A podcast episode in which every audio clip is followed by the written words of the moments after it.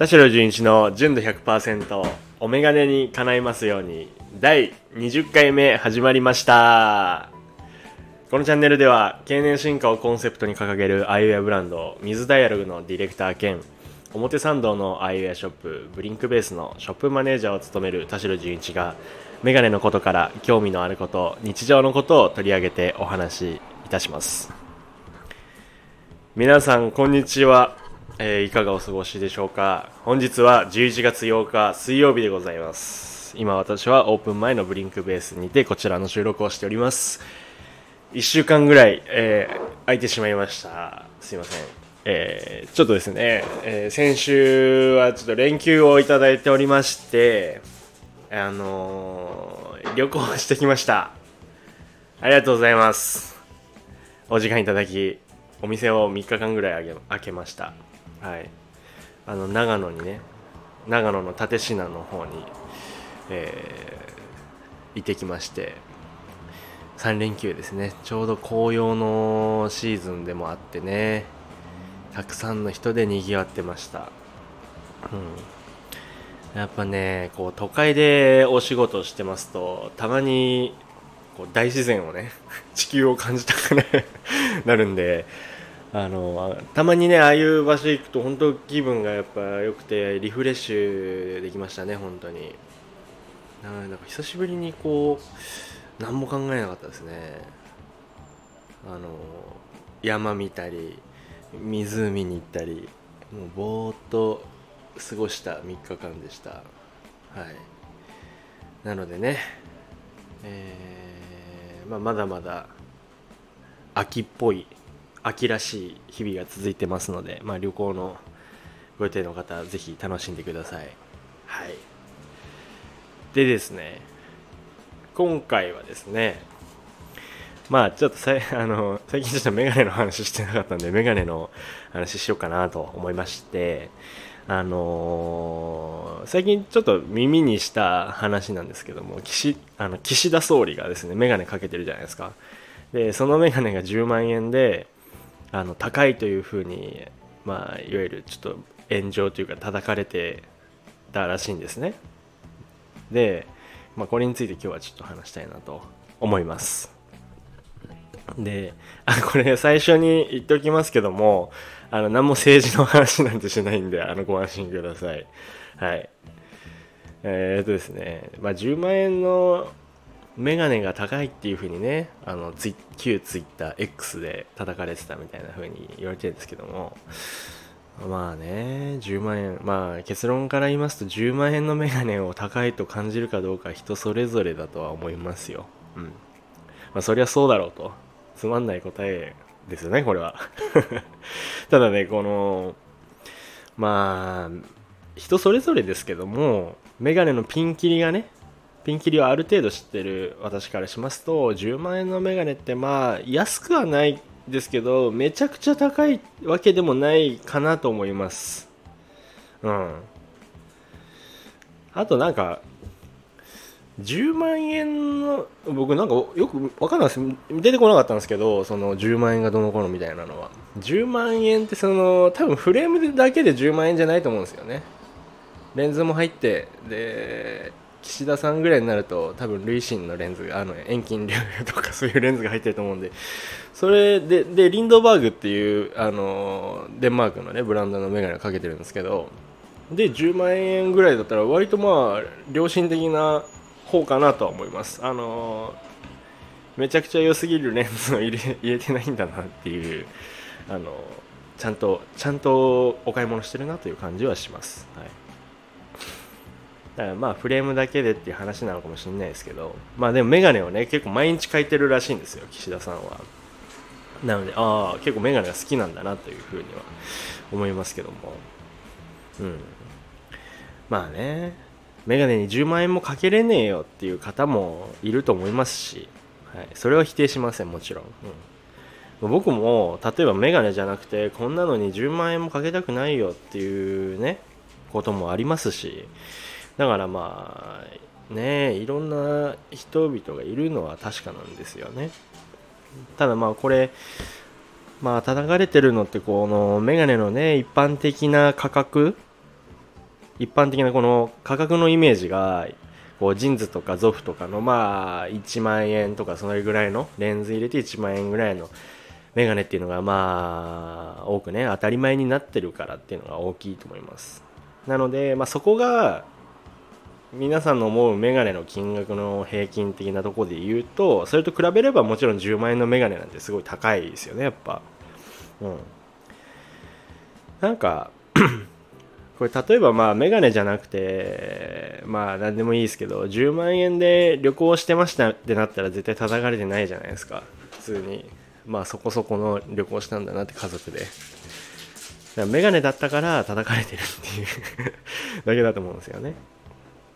でこれで思ったのはやっぱメガネのやっぱ価値みたいなのが一般的に日本における一般的な価値っていうのはやっぱ低いんじゃないかなとは思います。うん。そうですね。これはあのやっぱそれをね伝え多くの人に伝えきれてない、まあ、我々の責任でもありますし、うん、頑張んなきゃなというふうに思う出来事だったわけですよ。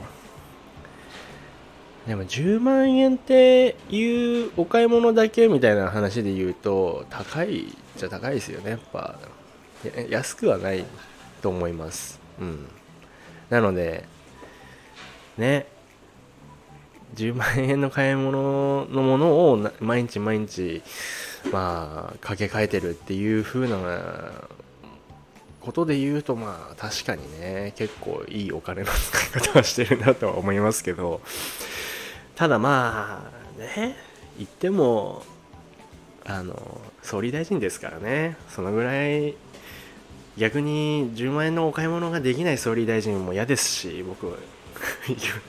夢がないっていうかね、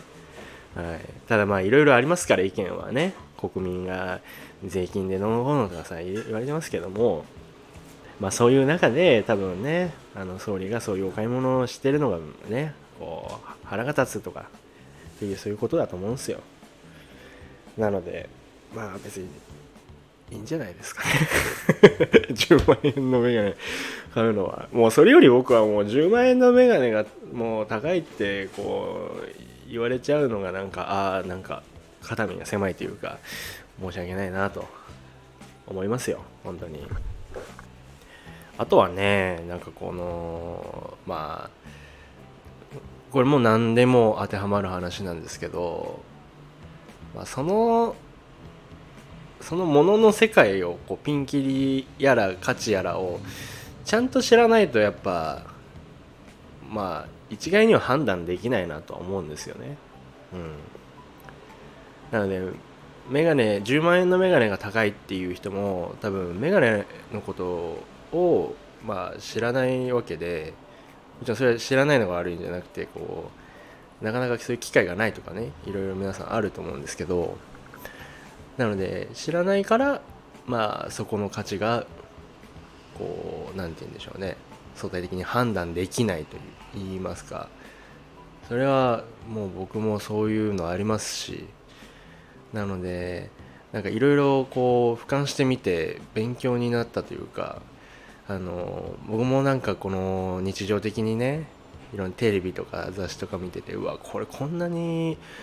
お金かかるの？っていう風なことってありますしなんかそれってちょっと否定的になっちゃうんですけどもなんかやっぱお金そういう価値価格がついてるからには何かしらのそういう価値があるわけでなんかそういうところを中身も知らないのにあの否定してしまうっていうのはまあ本当に良くないなとは思っちゃったんでなので僕もそういういろんなねもう物には値段がついてますから価値が。なのでそれがなぜそういう価値がついてるのかっていうのをちゃんとね調べようっていうふうに今回思いました。うん。なのでなんか価値だけじゃなくてなんか知らずに何かを判断しちゃってることって多いと思うんですよ。あの偏見やら何やらで。なのでそういうのをちゃんと取り除いて物事をこう判断できるようなね人間でありたいなと私は思いましたしなんかそうした方がねいろんなものを知れていろんなものを比較できてなんか正しい目でこうものを見れたりあのことを判断できたりっていう力もね身につくと思いますしそういうのってまあ生きていく上でね多少必要だとは思うんですよ。あのぼったくられたくないとかあのいいものを買って豊かに過ごしていきたいとかよりよく過ごしたいみたいなっていう上ではなんかこのイメージだけじゃない何かでこの判しっかりしたこの何て言うんでしょうね証拠といいますか事実に基づいてデータに基づいてそういうのを判断するっていう風なね癖を何でもつけていかなきゃいけないなと思いますよ本当に。でもそれはまあ個人のいろんなね人たちのあの努力というかあの興味知的好奇心をね大切にするっていうところもそうなんですけども、えー、それぞれの業界、まあ、私で言うとメガネ業界ですね。メガネのこういう価値っていうのをどんどん発信したりとか、